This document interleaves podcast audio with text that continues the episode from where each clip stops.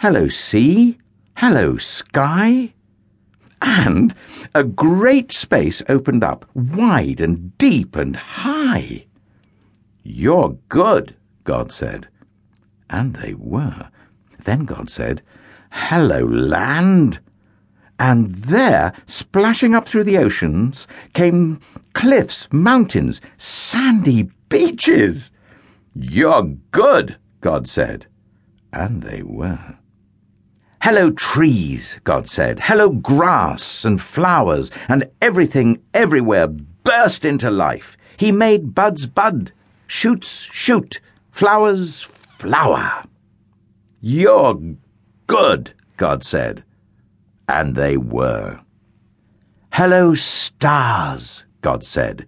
Hello, sun. Hello, moon. And whizzing into the darkness came fiery globes, spinning around and around, whirling orange and purple and golden planets. You're good, God said. And they were. Hello, birds, God said. And with a fluttering and flapping and chirping and singing, birds filled the skies.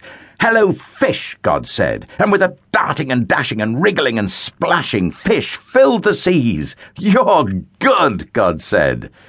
And they were. Then God said, Hello, animals. And everyone came out to play. The earth was filled with noisy noises, growling and gobbling and snapping and snorting and happy scuffling. You're good, God said and they were. God saw all that he had made, and he loved them. And they were lovely, because he loved them. But God saved the best for last. From the beginning, God had a shining dream in his heart. He would make people to share his forever happiness. They would be his children, and the world would be their perfect home. So God breathed life into Adam and Eve. When they opened their eyes, the first thing they ever saw was God's face. And when God saw them, he was like a new dad. you look like me, he said. You're the most beautiful thing I've ever made. And God loved them with all his heart. And they were lovely because he loved them.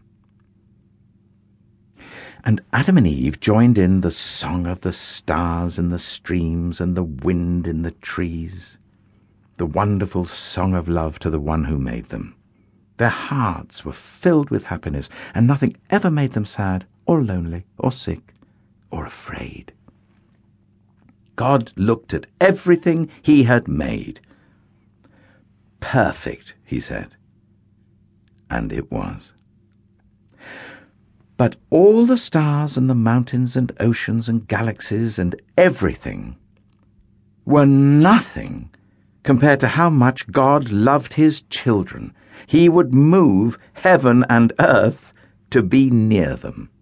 Always. Whatever happened, whatever it cost him, he would always love them.